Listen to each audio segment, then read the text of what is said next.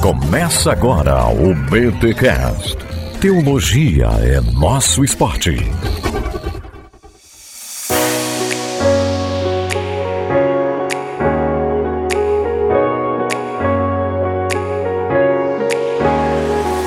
Muito bem, muito bem, muito bem. Começa mais um BT Cash, de número 529. Eu sou o Rodrigo Bibo e a igreja não tem uma missão. Uh, uau, vai, vocês vão entender isso aí. Oh.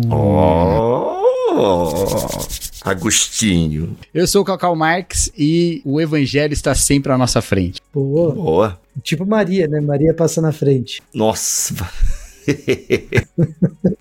E, e- e eu sou o Vitor Fontana e muito integral faz acontecer o que aconteceu comigo agora há pouco.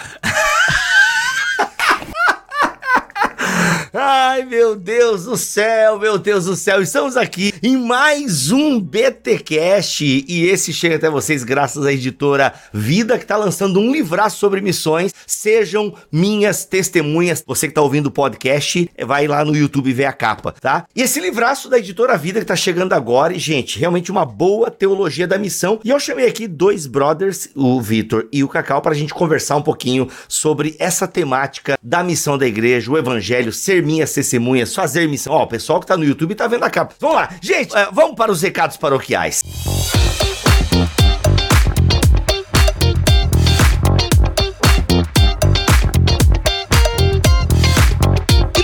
paroquiais dessa semana é o seguinte: você percebeu que nesse ano que passou, 2023, você sentiu assim que eu precisava conhecer mais a palavra de Deus, eu senti que em alguns momentos, em algumas conversas, me faltaram argumentos bíblicos, teológicos. Eu senti que em 2023 eu fui levado por ventos de doutrinas, eu não sabia responder algumas coisas, eu fiquei encucado com outras e achei tudo muito confuso. Na verdade, Bibo, eu fico meio perdido ouvindo vocês, ouvindo fulano, ciclano, vendo vídeo aqui, vendo vídeo acolá, tudo muito confuso, tudo muito desorganizado na minha cabeça. Então é o seguinte, de fato, isso é um problema e você tem como resolver esse problema. Então presta atenção neste recado paroquial porque o Bibotal quer te ajudar. Primeira coisa é o seguinte, se na sua igreja não tem estudo bíblico, ore por isso. Ore para que a sua igreja reconheça a importância de se ter estudos bíblicos sistematizados, contínuos, que a sua igreja se preocupe com doutrina. Por quê? Por que, que eu falo isso? Porque o primeiro ponto de partida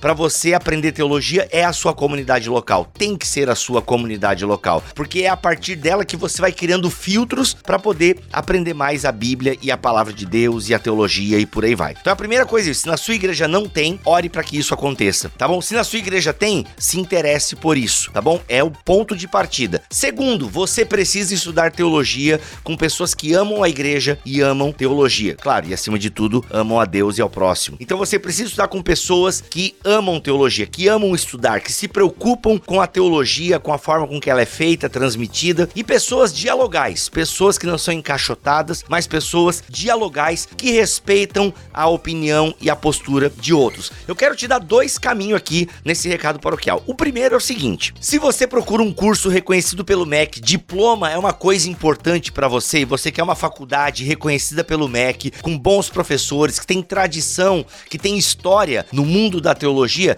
você vai estudar na Fabapar. O bacharelado 100% EAD reconhecido pelo MEC está com as matrículas abertas, tá bom? Ou seja, você vai ter um curso já todo pronto, um bacharelado 100% EAD com nota muito boa do MEC e com bons professores. Você vai estudar na Fabapar. Como? Você vai clicar no link que tá aqui na descrição deste BTcast e vai usar o cupom Bibotalk. Isso vai te dar um desconto aí para você ingressar nesse bacharelado em teologia EAD, 100% EAD da Fabapar. Galera, quatro anos de duração, curso já montado, sempre melhorando, ou seja, eles estão toda hora aperfeiçoando a plataforma deles, o atendimento aos alunos. Inclusive, eu recebo feedback dos alunos que estão estudando na Fabapar por indicação minha e eu passo tudo para eles, eles ouvem, eles atendem. Tá bem legal. Estão reformulando a pós-graduação com várias coisas legais também. Estão reformulando o bacharelado bacharelado em teologia. Então, galera, quer estudar teologia reconhecida pelo MEC, um curso de 4 anos, uma carga horária aí de 3.440 horas?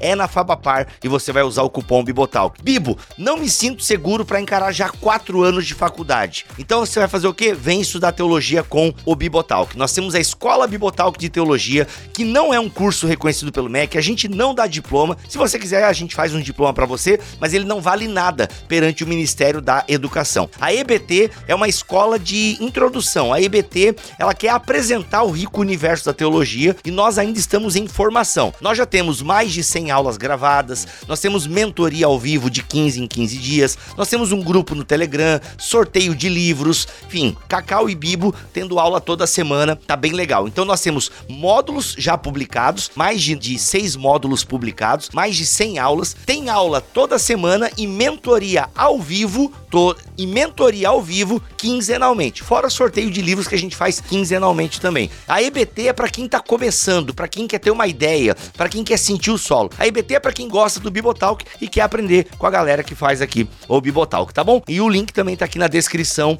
deste BT Cash. Vai vir a Black Friday, Bibo, vai ter desconto na Black Friday? Vai ter. A gente vai dar desconto no plano anual. Se você quiser fazer o plano anual, segura um pouquinho que a gente vai, vai dar um desconto no plano anual. No plano mensal, a gente não vai dar desconto porque já tá um preço absurdo de barato por tudo que a gente oferece, tá bom? Então aí as opções para você sair da mediocridade teológica e poder caminhar nesse universo lindo que é a teologia. Os links estão aqui na descrição do BTcast 529, tanto em bibotalk.com como também no YouTube, tá bom? É só digitar BTcast 529 no Google que você vai chegar na postagem do site ou no YouTube.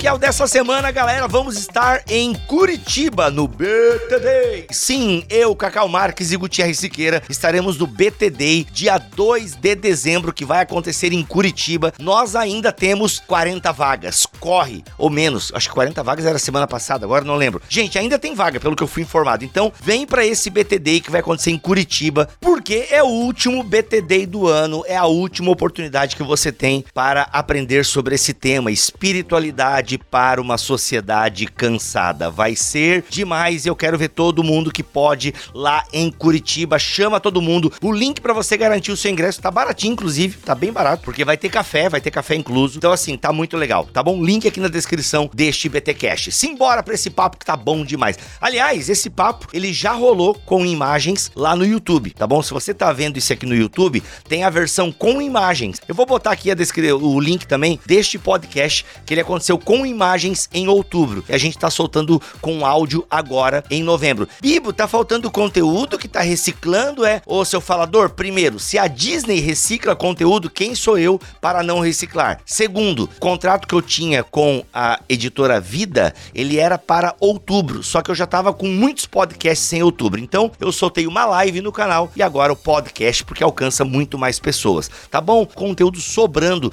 graças a Deus. Mas a gente tem que priorizar, às vezes, os conteúdos patrocinados. Por quê? Porque são os patrocinados, são as pessoas que pagam para anunciar aqui no BT Cash, que garante que você tenha o seu podcast de Bíblia e Teologia toda semana. Não só um podcast, porque terça-feira tem BT Cash e sexta-feira tem BT Papo. Dois podcasts gratuitos por semana e com a qualidade que você conhece. Então alguém precisa pagar essa conta. Louvemos a Deus pelos patrocinadores. Ah, você quer patrocinar? Manda um e-mail para contato@bibotalk.com.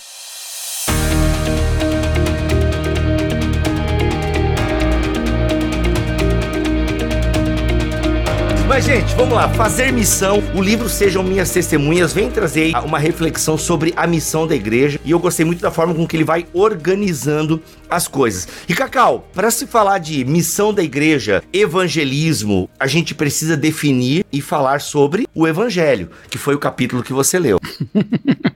o que é muito legal, porque ele começa dizendo. Assim, isso até foi uma polêmica recente, né, Vitor? Vitor, que é mais inserido nos debates teológicos estadunidenses, recentemente teve uma, quase que um quebra-pau sobre o significado do evangelho, né? Não, é- esse é um quebra-pau recorrente e constante e que, na verdade, tem um pouco a ver com um apego muito rudimentar à discussão de substituição penal versus Christus Victor. E acaba tendo implicações na maneira como se enxerga missão e missiologia. É um remake do Gustav Pauling. Um- É, não. Antes fosse um. Antes fosse isso. Antes fosse isso.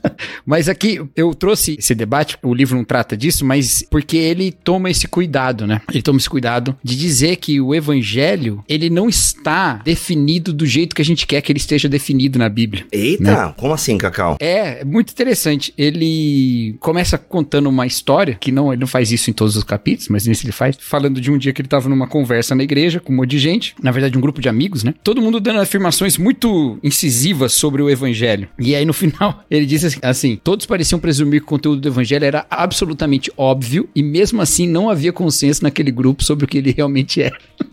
Cara, como essa discussão então é importante mesmo, né, cara? Exatamente. Ele cita algumas aqui, deixa eu ver, das coisas que foram ditas, por exemplo, é, amar o próximo, é, a salvação, é, várias coisas que ele coloca assim, que as pessoas disseram nesse dia, né? Várias opiniões diferentes. Porque realmente a gente, quando olha na escritura, a gente vê a palavra evangelho sendo usada várias vezes e de maneiras diferentes, com aplicações diferentes, em lugares diferentes, né? Ainda que todas elas tenham alguma coisa em comum. Então, por isso, ele usa essa frase de um professor dele, que é com a qual eu abri o BTcast, que é o evangelho está sempre à nossa frente, né? Porque a cada momento o esforço teológico é olhar de novo para o evangelho, olhar de novo para a escritura e tentar compreender de novo como essa notícia se manifesta nesse tempo e como que a gente pode dar respostas a partir disso que é o evangelho que ainda não está terminado. Ele usa essa expressão também, o evangelho não está terminado, porque a obra de salvação de Deus continua acontecendo, né? Eu achei muito interessante esse cuidado que ele tem, né? Ousado. É, assim, parece mais ousado do que é, eu falando assim, né? Se Uhum. você lê, inclusive uma coisa que eu gostei muito nesse livro é que ele certamente evita as respostas fáceis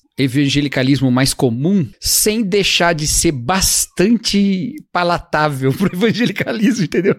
Então, Não, sem deixar de ser evangelical. Perfeito. É, eu não quis usar essa palavra, porque como eu não conheço o autor muito profundamente, eu não quis atribuir pra ele que eu não sei a tradição dele, mas realmente, assim, eu... É, mas é isso, é, é- é sem deixar de ser evangélico em alguma medida, entendeu? Uhum. Talvez a ideia não seja de um, de um evangelical típico da Southern Baptist Convention, mas certamente dentro da tradição evangelical que abrange uma SBC, mas que abrange também um John Stott, mas que abrange também um Tim Keller, Perfeito, ou- perfeito. que abrange também um N.T. Wright, mas que abrange também um John Piper, entendeu? Uhum. é certamente uma obra que está dentro da tradição evangélica. Não é uma obra que estaria dentro de uma tradição ortodoxa do leste, entendeu? Ortodoxa oriental, ou mainline, entendeu? É, e não foi à toa que eu soltei um perfeito quando você falou de John Stott, porque mais de uma vez eu lendo esse livro, eu lembrei das obras de missiologia do John Stott. Ele lembra muito Stott.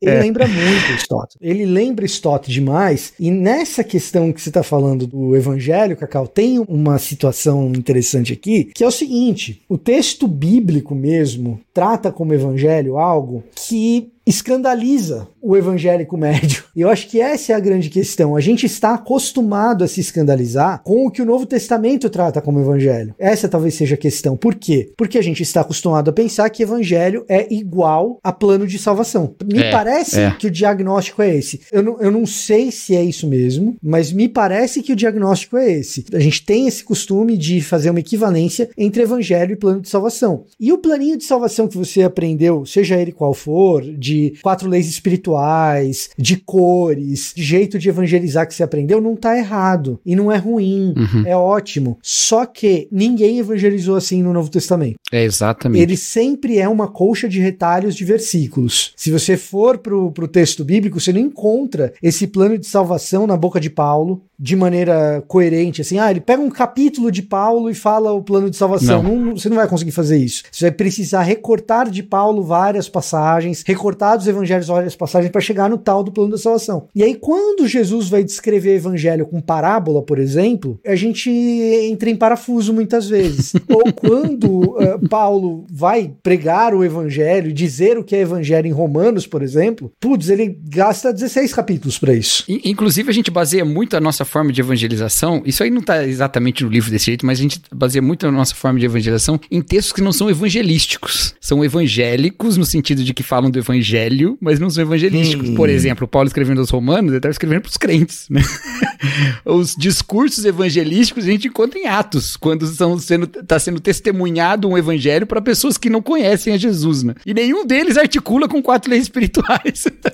não, é fato. Eu só discordaria, Cacau, em uma questão aí, especificamente no que diz respeito a Romanos. Por quê? Porque Paulo afirma no início da epístola que ele vai explicar o evangelho dele para o pessoal de Roma, mesmo eles já sendo cristãos. Uhum. Isso. É, o que eu quis dizer é assim, ele não estava no intuito de levar ninguém à conversão, para usar essa palavra, entendeu? Exato. E isso também escandaliza muitas vezes a gente, porque a gente acha que o evangelho é um instrumento de conversão. e, e, no Novo Testamento nem sempre é. O Keller já batia nisso, né? Porque o Keller falava assim, né? Eu tô sempre usando no passado, continua sendo tendo gosto amargo na boca, Bibo. É ruim mesmo. o Keller já falava assim: a gente acha que o evangelho é só comecinho, né? Isso, não exatamente. É, não é a vida toda. Exatamente. Uma das coisas que eu faço às vezes no ambiente de, de seminário, de universidade, quando eu sou agraciado a lecionar Lucas e Atos, eu já fiz isso em algumas instituições diferentes, e eu tenho a chance de dar trabalho. Aí, ó, se você for meu aluno no futuro, você já sabe, você já começa a fazer a prova agora. eu peço para a pessoa pregar o evangelho a partir do evangelho de Lucas. Você vai me dizer o que é evangelho e proclamar o evangelho só com o evangelho de Lucas. E aí, cara, porque, porque Lucas entendia que o seu evangelho era uma obra completa que continha o evangelho de Jesus Cristo. Hum, exato. É a proposta dele, inclusive, né? Pro... É a proposta dele para Teófilo. Então, se Lucas entendia isso, você deve ser capaz de pregar o evangelho só com o evangelho de Lucas. É, exato. E então, eu quero que você me explique o que é o evangelho, como Lucas explica o evangelho, como você falaria isso para uma pessoa. Geralmente eu, eu peço isso para os alunos. Eles conseguem fazer, mas aí eles percebem o quanto essa tarefa é difícil. Pergunta pro professor Vitor: se você fizesse isso com o evangelho de Mateus, seria mais difícil? Eu tenho a impressão de que seria. Uh, é mais fácil de encaixar os padrões típicos do que o evangélico já imagina que é o evangelho. Você acha? Porque Lucas fala pouco. É mesmo? Fala menos do que Mateus sobre salvação como vida eterna ou coisa do gênero.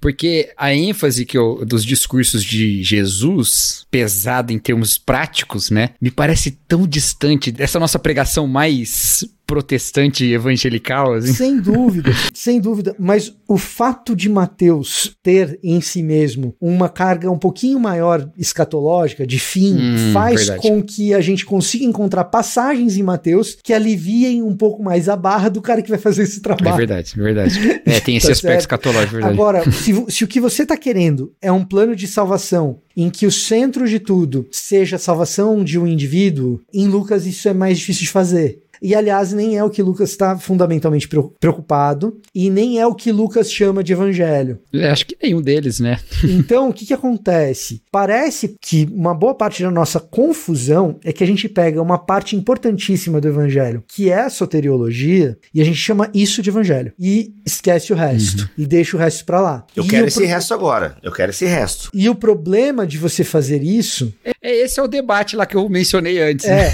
E o problema de você fazer isso é que necessariamente a implicação disso é que a boa notícia é antropocêntrica. Que página que é essa aí, Cacau? Por... 87. Cara, eu tô 87. exatamente nessa página aí. Eu tô lendo é. o último parágrafo aqui, não sei que parágrafo você tá lendo. É o pen... Mas o último parágrafo. Penúltimo. Penúltimo. É. é, cara, essa página 87, então, é uma página premiada, porque essa ideia da reconciliação que ele coloca aqui, ó, introduz em nosso conceito de evangelho toda a amplitude da intenção de Deus. Ou seja, é, o que significa salvação nesse lance, né? Salvação como um conceito muito mais amplo, a reconciliação reconciliação como algo muito mais amplo do que ser amigo de Deus e ter paz com Deus, que é também. Aí ele continua dizendo o seguinte: que amplitude que é essa? Da intenção de Deus para sua boa criação, sua ordem, sua justiça, sua adequação de recursos para todas as criaturas de Deus. Um evangelho de reconciliação deve ser um evangelho que se torna político e social. Gente, eu quero que a gente explique isso aqui. Político e social, porque o corpo político e social é uma parte da criação feita por Deus e incluída em sua definição da bondade pretendida. Dito de forma muito direta, isso significa que é uma preocupação evangélica lidar com a fome, porque a criação de Deus é suficiente e se administrarmos e cuidarmos dela adequadamente. É, ou seja, ela é suficiente se a gente cuidar adequadamente. É uma preocupação evangélica lutar contra a injustiça e a opressão, porque a criação de Deus é marcada por uma boa ordem que exclui a exploração de uns pelos outros e espera que todas as criaturas experimentem a bondade de Deus em todas as dimensões da vida.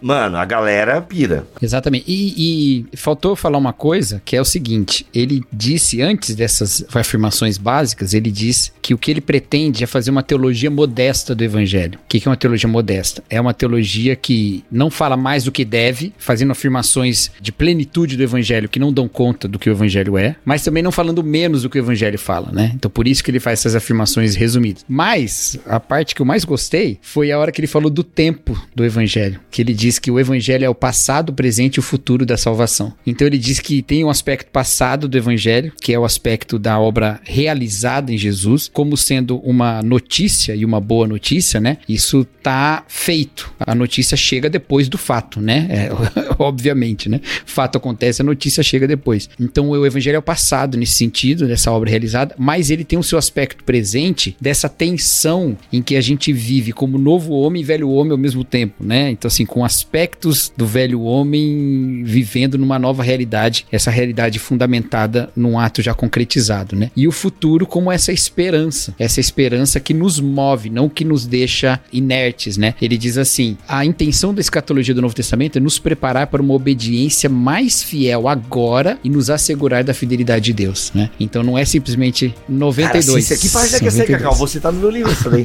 Nossa, muito bom, muito bom. Como eu tô lendo o N.T. Wright, isso me lembra bastante o N.T. Wright, esse rolê aí, né? Sim, tem uma citação que tá até na capa do Surpreendido pela Esperança, que é isso, né?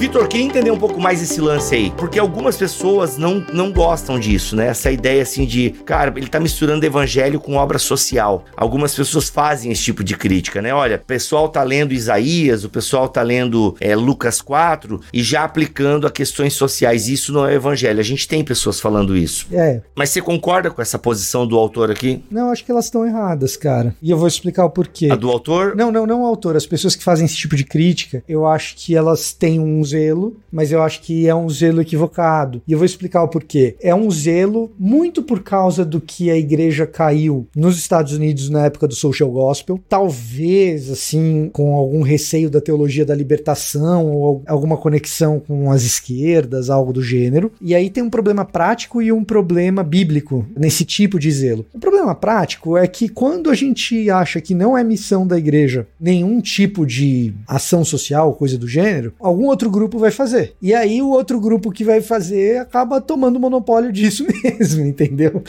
Então tem um problema prático aí. E, e, um outro problema prático ainda dentro desse mesmo bojo, o cara vai dizer: não, mas eu não tô dizendo que não pode fazer obra social, eu tô dizendo que isso não é missão.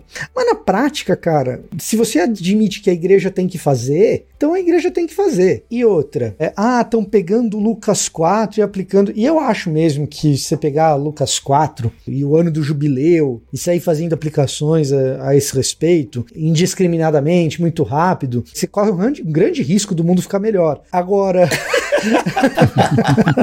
Caraca, mano. Agora, sem ironias, né? Eu entendo que alguma pessoa possa achar que aí tem um salto Mas vamos lá, o, o, texto da grande comissão, vamos, vamos lidar com o texto da grande comissão. Toda autoridade me foi dada no céu e na terra, portanto vão e façam discípulos de todas as nações, batizando-os em nome do Pai, do Filho e do Espírito Santo. E se a gente parasse por aí, a gente diria: a missão da igreja na grande comissão é fazer discípulos e trazê-los para o corpo de Cristo por meio do batismo. Acabou. Entenda-se o batismo nas suas mais variadas tradições aí, né? E acabou. Mas Jesus continua. Ele diz: ensinando-os a obedecer tudo aquilo quanto eu vos ordenei. Quando Jesus continua e diz: ensinando-os a obedecer tudo aquilo quanto eu vos ordenei, Jesus está colocando na missão da igreja a prática ética da igreja. É ensinar a obediência, é ensinar a prática. E a prática ela inclui evidentemente as questões sociais. É no mesmo evangelho de Mateus, quando, mas Senhor, quando foi que a gente te deu, te viu com sede, te deu de beber, te viu com fome e te deu de comer? E eu direi a vocês toda vez que vocês fizeram um desses meus pequeninos, foi a mim que o fizeram. Quer dizer, quantas vezes Jesus vai precisar falar desse tipo de assunto para a gente achar que isso é missão da igreja. Então, assim, você não gosta do Gustavo Gutierrez? Tá tudo bem. Você não gosta da teologia da libertação? Beleza. Você não gosta do Ronald Sider? Ok. Você não gosta do Yoder, porque ele tinha as questões sexuais dele lá? Beleza. Você não gosta do René Padilha, porque ele falou bem do Evo Morales? Ok. Você não gosta do Ariovaldo Ramos? Tudo bem. Você não gosta do Vitor Fontana? Tá tudo certo, cara. Mas assim, a gente tem que lidar com Jesus e com o que ele falou. O que não tá ok é a gente, toda vez que a gente for falar do que Jesus disse e das repetidas vezes em que ele foi insistente nesse assunto da questão do pobre, e não foi só ele, os discípulos dele, Paulo foi insistente nisso, Tiago é insistente nisso, e não são só os discípulos de Jesus, são os profetas que Jesus menciona. Então, Amós pega pesado com isso, Jeremias nem se fala. Então, o que não dá é toda vez que a gente vai para esses textos, a gente tentar arrumar circunstâncias e maneiras de dobrá-los a dizer aquilo que eles não dizem. É. O Keller, inclusive, luta com isso no Justiça Generosa, acho que no primeiro ou segundo capítulo. Cara, é justiça social, né? A associação dessas duas palavras é mitzpah, é mitzpah e a outra que é misericórdia, não lembro agora, é quando elas são juntas, ela vai indicar justamente isso, essa uma preocupação social, uma preocupação com o órfão, com a viúva, viúva, com o estrangeiro. E, e, o Keller vai mostrando isso ao longo de todo o Antigo Testamento, isso vai reverberar também no Novo, essa preocupação de fato com a vida aqui e agora e com o bem-estar e com o cuidado dessa vida, né? O que é problemático, Bibo, e o que eu entendo nesses críticos, muitas vezes, pelo menos os mais sofisticados, quando eles dizem que isso é problemático, é problemático mesmo, é que a partir do século XIX, a gente tem uma ênfase muito exagerada na questão da economia, como se a economia fosse redentiva. Boa, boa, boa. Então, isso eu tô falando não só do pensamento cristão, isso eu tô falando do pensamento ocidental de maneira geral. A economia acaba adquirindo um papel muito centralizador e quase redentivo em si mesmo, às vezes redentivo em si mesmo, e que às vezes o discurso evangélico, quando se carrega do, dessa ideia da questão social dentro das coisas que Deus restaura, a, a economia ganha uma ênfase muito maior do que o resto daquilo que a gente chama de social. E aí a economia ganha esse caráter redentivo mesmo. Quando a gente fala de reconciliação no espectro social da coisa, claro que a economia está ali, a questão do pobre está ali, mas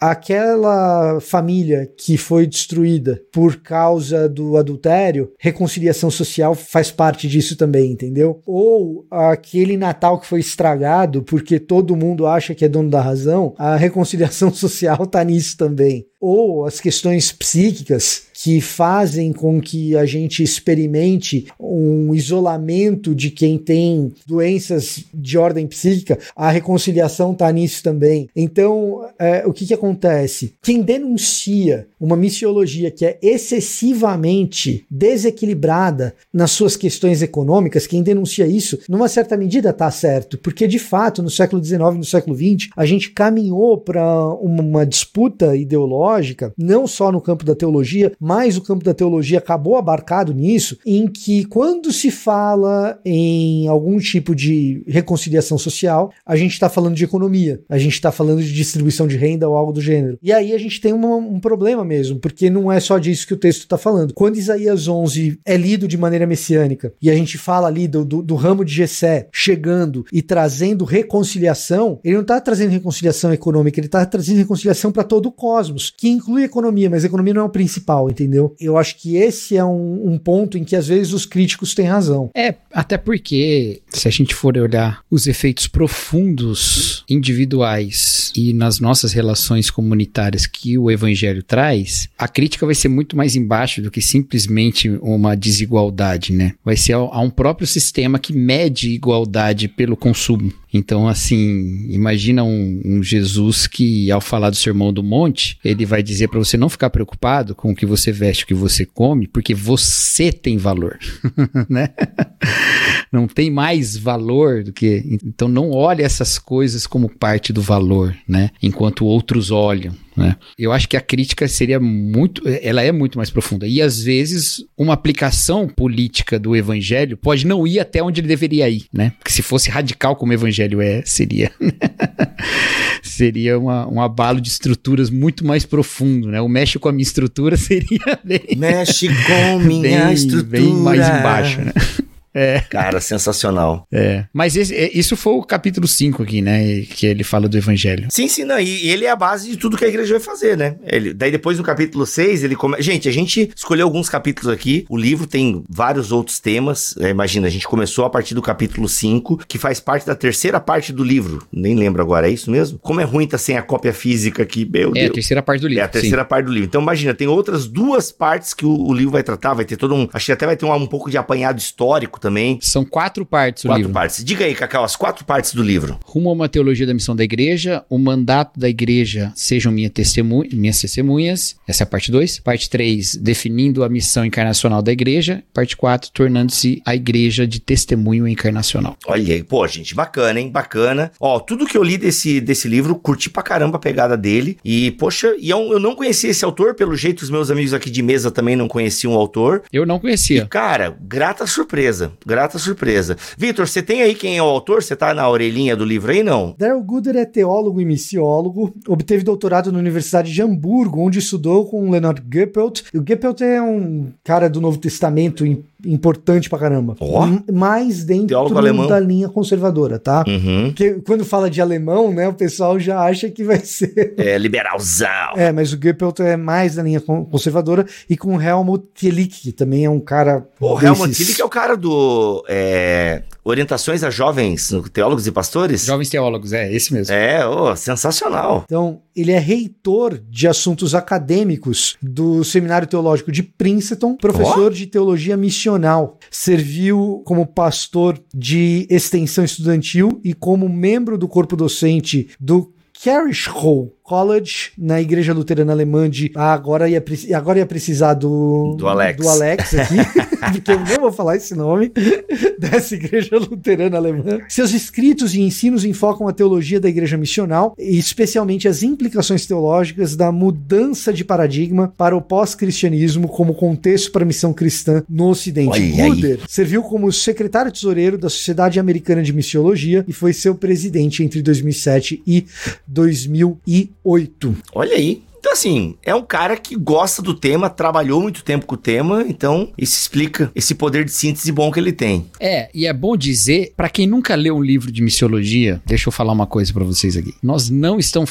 não estamos falando de uma área secundária da igreja, viu, gente? Eita, Cacau. É importante dizer isso. Destaque, destaque. A reflexão de um novo paradigma missiológico a partir da década de 90, mas com as raízes lá atrás, né? O Vitor é que é o especialista nesse assunto, eu vou jogar aqui.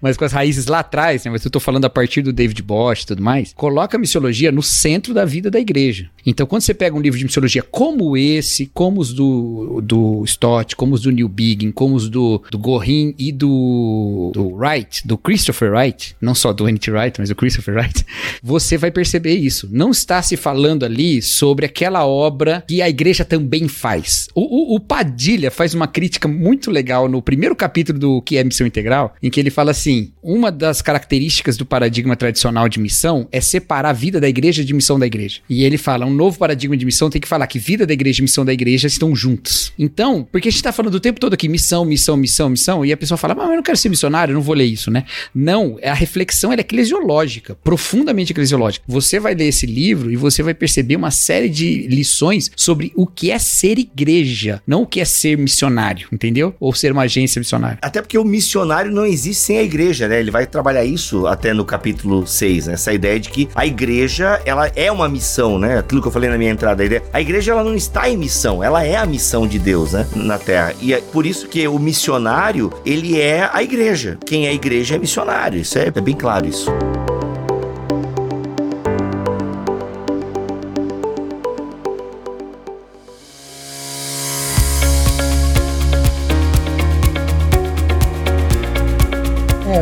Problema na história do cristianismo nesse sentido, que é um problema de terminologia. Uhum. Por que, que é um problema de terminologia? Porque se você for falar em missões com esse nome, isso tá ligado ao surgimento das expedições medievais. Tá? Que a igreja fez, que a igreja cristã fez. Tanto as expedições mais, vamos dizer assim, piedosas e cristocêntricas, quanto aquelas que historicamente a gente critica. O nome missões é muito ligado, historicamente, né? O surgimento desse nome missões, que está relacionado a envio, a palavra missão, ela está relacionada a envio, ela surge nesse contexto de expedições. E aí você pode falar de uma expedição como, por exemplo, a expedição de Patrício para Irlanda, que até hoje a gente comemora o St. Patrick's Day, né? Dia de São Patrício, da, da evangelização irlandesa, que tem esse contexto de expedição missionária, certo? Que é algo que com esse nome no começo da igreja você não encontra, vai, é, é uma coisa mais medieval mesmo, e que ganha corpo, sim, com departamentos da igreja. Francisco de Assis liderava um departamento da igreja, que era responsável por esse tipo de envio, por exemplo, tá? Evangelismo de pets, brincadeira.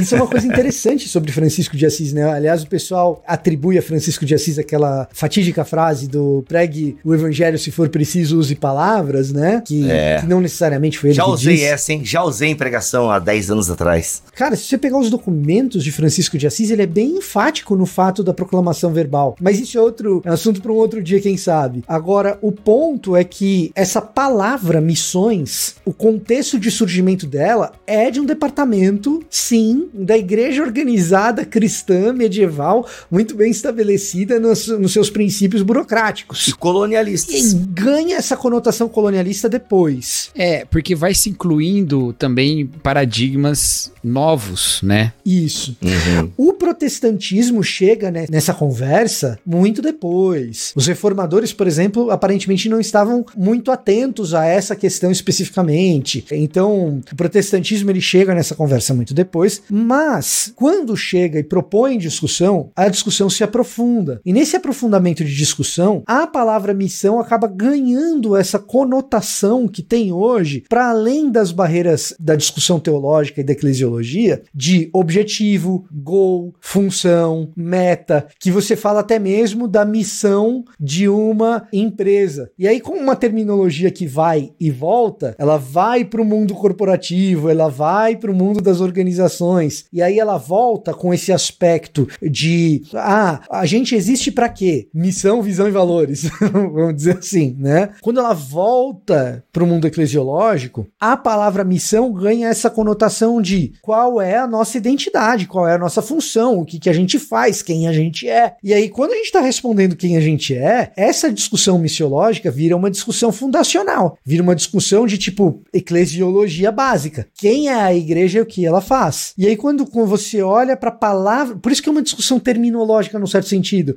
E aí, quando você olha para a palavra missão debaixo desse prisma, que é um prisma do século XX, aí você vai reler o passado, você tem uma certa dificuldade. Você vai reler o passado a partir desse paradigma, você vai ter uma certa dificuldade em entender como estava funcionando a cabeça do povo, porque eles vão chamar essa discussão por outros nomes. Eles vão chamar isso de eclesiologia, talvez. E a eclesiologia medieval, ela tem contornos muito complexos para a gente entender hoje como a coisa funciona. Você tem uma certa identidade entre igreja e reino, por exemplo. Então, assim, a eclesiologia medieval ela tem contornos muito difíceis.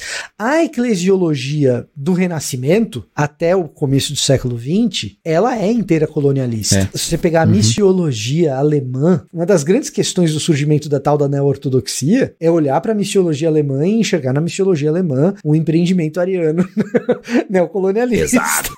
tá? Então, se pegar o Bultmann, veja só, a demitologização do Bultmann, ou a desmitologização do Bultmann, como queira, ela é um empreendimento missiológico nesse sentido. Então, o que, que acontece? Se você pegar a teologia moderna protestante, se você não entender que a discussão é missiológica, tá faltando alguma peça. Muitas vezes a briga é por causa de missiologia, muitas vezes a coisa calorada é por coisa de missiologia, é por conta da missiologia. O Barth se diz um teólogo, um teólogo evangelical ou evangélico, em parte por causa de missiologia também. Então, quando a gente está discutindo isso daqui, a gente está no, no centro centro de todas as discussões, muito embora o Guder não seja, nesse livro aqui pelo menos, um polemista, pelo contrário, ele é um agregador, cara. Isso é um, uma excelente virtude desse, porque a missiologia, ela tem esse caráter polemista é. no século XX, infelizmente, não é por propósito, mas acaba tendo, porque toca nas questões centrais, e o Guder, ele tem essa excelente virtude de ser gregário. O David Bosch, que o, que o Cacau citou, por exemplo, ele tinha essa intenção de ser gregário. Não deu tempo, né? Mas nem sempre conseguiu. É. Não, e além de não dar tempo, também tem uma obra que é mais difícil de ler também, né? Mas depois a gente faz um BTQ sobre a Missio Dei e aí a gente entra nessas discussões. É, mas assim, uma coisa para falar desse livro, inclusive, nesse panorama todo que o Victor deu, é que ele vai fazer essa, essa abordagem dessa maneira que ele que o Victor colocou aí, né? Fundamentada muito, né, em perspectivas teológicas com as contribuições recentes, né? Isso que falta às vezes, né? Aí assim, eu não quero, é, eu não vou nem citar nada, mas assim, alguns dos livros que fundamentam a nossa reflexão missiológica na igreja, eu nem tô falando de seminário, tô falando de igreja mesmo, eles são os livros que basicamente pararam a sua reflexão missiológica, assim, né?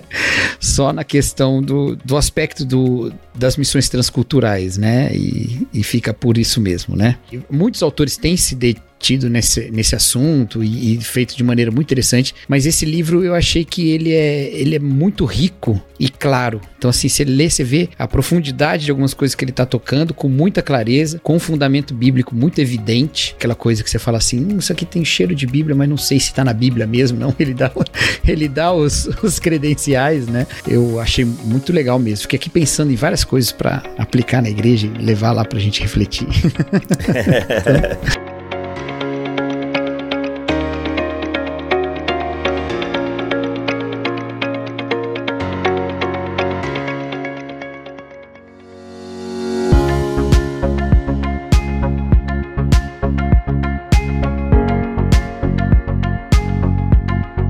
pra gente até caminhar pro final né, desse nosso papo aqui, eu queria pensar um pouquinho, e acho que tem esse problema da igreja. Ele vê muito a, a igreja como aquela que capacita né, os seus membros a se tornarem aquilo que Deus já planejou, por assim dizer, tornar-se aquilo que já são. Ele trabalha com essa ideia, né, do tornar-se aquilo que já são, porque Deus pensa uma comunidade missionária, Deus pensa uma comunidade de testemunhas. E até ele fala o seguinte, a palavra mártir ganhou muito uma conotação muito heróica, né, os mártires e tal, quando na verdade todos nós deveríamos ser mártires, né, ou seja, testemunhas. Eu queria pensar um pouquinho agora que vocês desenrolassem essa ideia da igreja como uma incubadora de virtudes. Eu sei que isso não é dele, é de de outro livro, mas a igreja como essa incubadora, esse grupo de irmãos, de irmãs, esse, essa comunidade de pessoas que estão focadas num propósito, que estão focadas num objetivo, né, numa vida, por assim dizer. Eu achei muito legal essa ideia que ele vai trabalhando esse o modelo de comunidade que se entende como mártir, né, que se entende como testemunha. A questão aí, Bibo, para mim, pelo menos, lendo o livro e fazendo aqui as minhas confabulações, é mais ou menos o seguinte: se você prega uma mensagem abstrata, desencarnada, uma mensagem racional, um mero conjunto de argumentos, o que você está pregando, na melhor das hipóteses, se bem feito, é a mensagem do evangelho. Agora, o evangelho propriamente dito é uma boa notícia que se concretiza e que é observável. Essa observação do evangelho se concretizando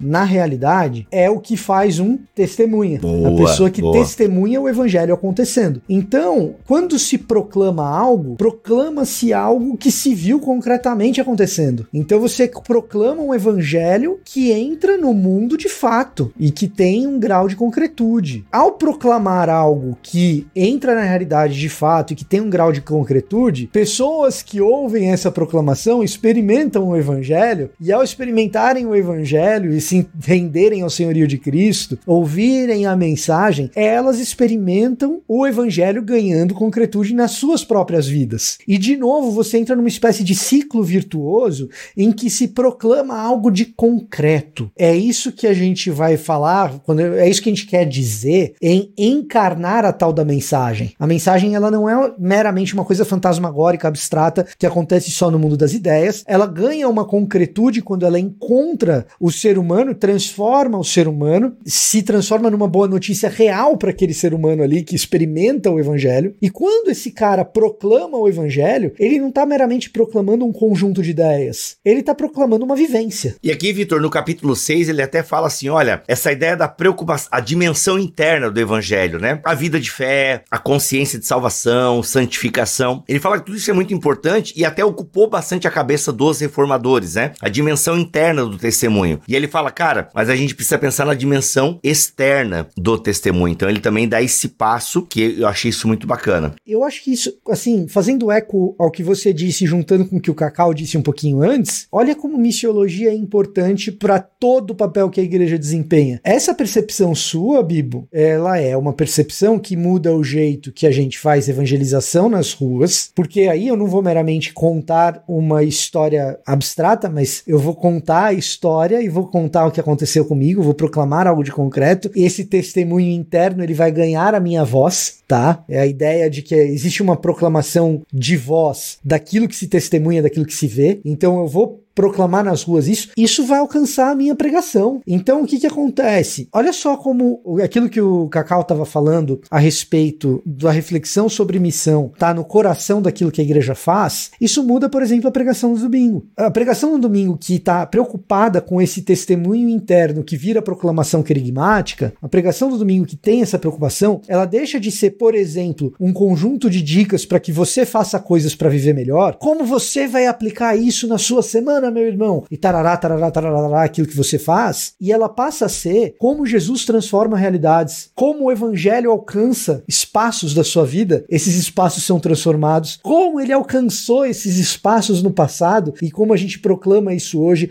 o que é aquilo que Jesus faz na sua semana, o que é aquilo que Cristo faz na semana da igreja. E a aplicação deixa de ser um conjunto de regras morais para você seguir e passa a ser um conjunto de imaginações de como essa moral ganha vida por meio do Espírito Santo que Cristo realiza na vida da igreja durante a semana. Cara, isso muda a perspectiva completamente. A minha pregação fica muito mais cristológica e a igreja, no lugar de sair da pregação, se, se a igreja absorveu a pregação e o pregador não estragou a mensagem, que às vezes acontece, a gente é falho no nosso jeito de pregar, né? se a gente não atrapalhou o trabalho do Espírito, a igreja ela sai não com um conjunto de regras para viver melhor ou com uma ordem moralista para se sentir superior, mas a igreja sai em missão, ansiosa e desejosa de ver Cristo em ação durante a semana. Essa é a aplicação do sermão. A aplicação do sermão não é vá e seja um funcionário melhor da empresa, porque essa é a moral da história. Não, a aplicação é vá e veja Cristo agir na sua igreja, porque esse é o seu testemunho durante a semana. Muda completamente a perspectiva. Tá, mas peraí, peraí. Quero entender melhor. A pessoa ser um bom funcionário na empresa é uma coisa boa também, não é? Que agora eu tô com isso na Lógico cabeça. que é. Não é uma forma de Lógico que é. É, né? É uma Se forma você- de testemunhar se também. você for Já pensou se o Victor fala assim, claro que não, tem que ser péssimo. É, é, o- faça o mínimo possível para ganhar o máximo possível. Exato, exato. Pô, aí quer, aí vira mas, político. Bibo, claro que é uma coisa boa. Mas se você for numa palestra motivacional secular, você não vai ouvir isso também? É, exatamente, Uhum. exatamente. Não, mas é, é, vai ouvir isso, mas com compreensões diferentes, né? Com objetivos diferentes. Não Objetivo. necessariamente. Não, objetivo de você ser um funcionário, de você enxergar É, o mas, seu trabalho. mas não necessariamente, viu, Vivo? Aí eu tô com o Vitor. Ah, nessa. contra vocês dois eu não consigo, mas. Sabe ideia- por quê? Mas eu quero É- evocar é que Tim Keller gente- aqui. Evoca o Tim Keller.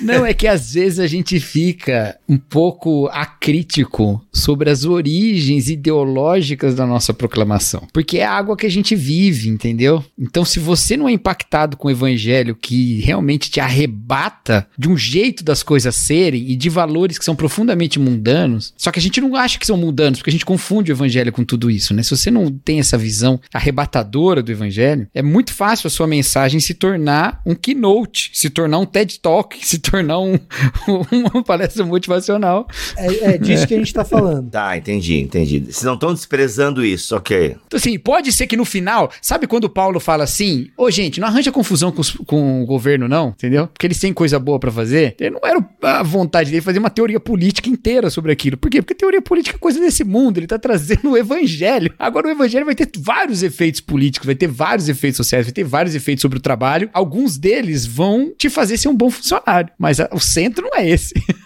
Não, não, se- ser o centro, não, com certeza, com certeza. Bill, pra ser claro aqui no que eu tô querendo dizer, a diferenciação que eu tava fazendo são entre duas pregações que podem acontecer na igreja. Em igrejas boas ou em igrejas ruins, é, dois tipos de pregação que podem acontecer na igreja. Uma delas, meramente tem um conteúdo moral em que você sai dela no domingo dizendo, eu tenho que ser um funcionário melhor. Outra delas, você sai do domingo, durante a semana, dizendo, eu faço parte dessa missão na qual eu vou ver Cristo transformar coisas sendo um funcionário melhor. Existem essas duas pregações. Eu não tô dizendo que uma é mais frequente que outra. Exato, ok, é isso aí, é isso aí que, é isso aí que eu tô ensinando. Eu não tô dizendo que em um tipo de igreja acontece uma e em um outro tipo de igreja acontece outra. Eu tô dizendo que quando a perspectiva missional alcança a minha pregação, a pregação que eu vou acabar fazendo, se eu tô fazendo do jeito direito e se as pessoas estão entendendo direito, é o segundo tipo e não o primeiro. Ok, esse- não, sensacional. É isso que eu tô dizendo. Concordo, muito bom. Eu não tô dizendo que, que toda pregação que a gente ouve é tudo moralista, não, não, não, é, não é esse meu ponto. Talvez eu tenha dado isso a entender do jeito que eu tava falando, mas não é isso. Legal. Dentro do que você estava falando, Vitor, até quero ler aqui a página 122 do livro. Estou com a minha impressão, já que a minha cópia física não chegou a tempo. Aliás, um abraço para os Correios. Não podemos separar ser testemunha de fazer o testemunho. Muito legal isso. A obediência cristã é um trabalho ativo no mundo, fazendo o trabalho que Cristo começou e seguindo suas instruções enquanto realizamos seu ministério. A tarefa diante da igreja cristã, hoje, depois de 20 séculos, é aprender a ler os quatro evangelhos como a capacitação do Espírito Santo para a igreja, com vistas a seu ministério no mundo. Devemos deixar de ver o relato dos ensinos e milagres de Jesus, suas parábolas e discursos, como demonstrações de sua divindade e autoridade, embora certamente o sejam, e lê-los novamente como um ensino detalhado e adequado sobre como viabilizar o ministério encarnacional. Os recursos da pesquisa do Novo Testamento hoje tornam o ensino do Evangelho disponível para nós com notável clareza. Podemos de fato descobrir muito mais sobre qual era a intenção original dos relatos do que as gerações anteriores sabiam. Ele falando até comparando com o que os reformados. Por que reformado fala pouco, talvez, em missão, do jeito que a gente fala hoje, né? Mas essas descobertas são um desafio desconfortável, porque agora vemos que os relatos do Evangelho são uma convocação radical à obediência, um chamado revolucionário para servir a Deus no mundo, continuando a fazer a obra de Cristo como nosso testemunho dele. Deixa eu dar uma limpada de barra nos reformadores, rapidinho. Claro, Eu- por favor. Eu, eu vou tomar um minuto para fazer isso. É, muitas vezes se critica os reformadores por não pensar missiologicamente ou em missões. Se esquece que os reformadores estavam num período em que os seus aparatos eclesiais estavam muito no início. Então, Lutero estava lutando para que a igreja na Alemanha Pra ficar vivo. E pra construir uma igreja, é, é- é muito embaçado. Isso aí que o Victor falou é perfeito, cara. Porque o pessoal fala assim, pô, mas nessa época os jesuítas estavam indo pelo mundo. Sim, tipo, né, um pouco depois, né, como contra-reforma. Sim, cara, mas tinha toda a igreja católica, né? Exato. Exato. Então, assim, se você quiser colocar um peso maior em Henrique VIII na Igreja da Inglaterra, eu acho que até cabe. Vale a pena, e merece. Tá? Anglicanos do mundo, me perdoem aqui por essa, tá bom? Ouvintes de BTcast. Mas assim, eu acho que talvez até caiba, porque a Igreja da Inglaterra ela já, já É, vem é. com essa estrutura. É, se bem que a Elizabeth é que vai dar o tapa, né? Porque o Henrique VIII mesmo. Sim. Agora, pensar em missões transmarítimas quando você tem é, huguenotes e católicos em disputa na França, É. quando você tem é, é, Genebra engatinhando para se organizar internamente, a gente pode fazer muitas exigências aos reformadores, mas essa me parece um pouco injusta. A gente pode ser exigente quanto ao antissemitismo, por exemplo, se a gente quiser. Perfeito. É- é- essa é uma exigência absolutamente justa. Mas essa das missões eu acho que é exagerada, é meio fora de lugar. Eu acho que ela se equilibra com uma questão também que o Rusto Gonzalez destaca no livro dele, e eu tô citando só o Rusto Gonzalez, mas são dois autores, é que eu não tô lembrando o nome do outro, do História do Movimento Missionário, em que ele fala que, apesar dos reformadores não, não estarem atentos a essa questão especificamente, sobre o testemunho pelo mundo, eles propuseram a doutrina que faria dos protestantes a força missionária que foi, ou que são, que é a doutrina do sacerdócio universal de todos os crentes, né? Isso realmente é, é- é revolucionário do ponto de vista missiológico. E exatamente até para essa reflexão futura do coração da igreja também, que tem, a- tem uma raizinha aí também, entendeu? É, o, o papel do crente leigo, vamos dizer assim, não ordenado na igreja protestante, de início já, já toma um- um olhar diferente, né? Então, eu acho que equilibra um pouco essa conta Boa, boa, boa. é, e fará também esse caráter missionário depois aparecer em outros movimentos protestantes e tal, né? Um ponto importante nisso, Cacau, já que você mencionou os jesuítas, né? E eu fiz uma acusação dos movimentos de missões até o século XX serem colonialistas ou neocolonialistas em alguns casos, é importante dizer que a formação da piedade interna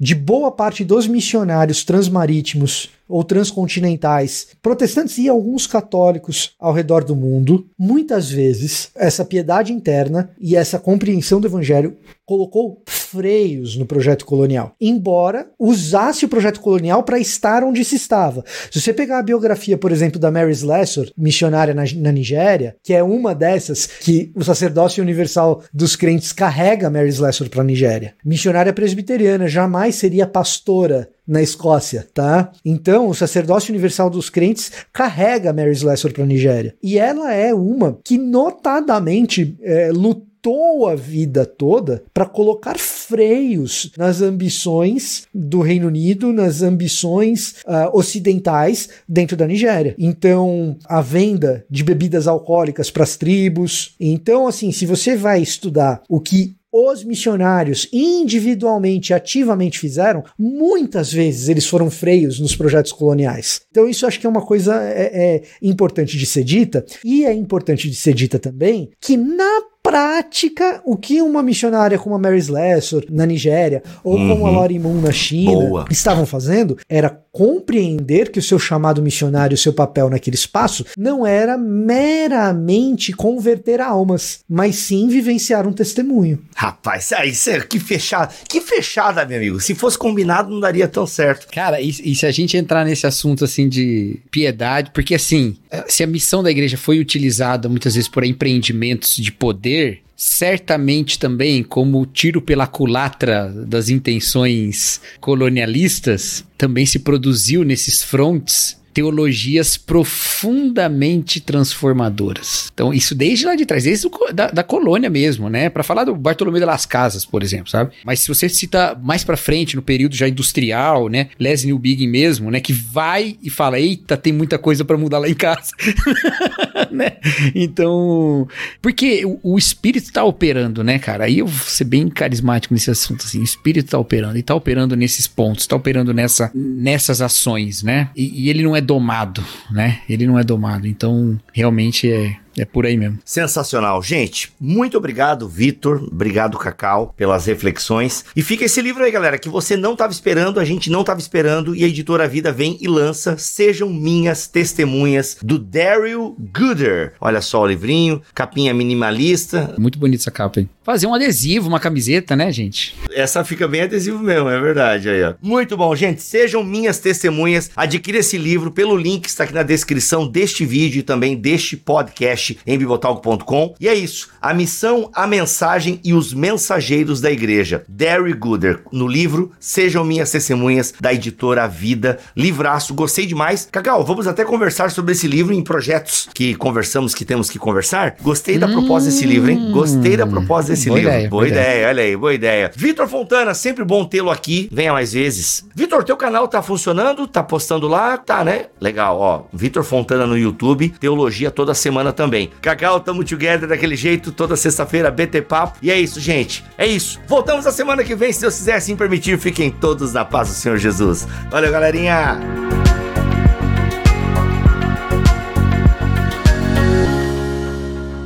Este podcast foi editado por Bibotalk Produções.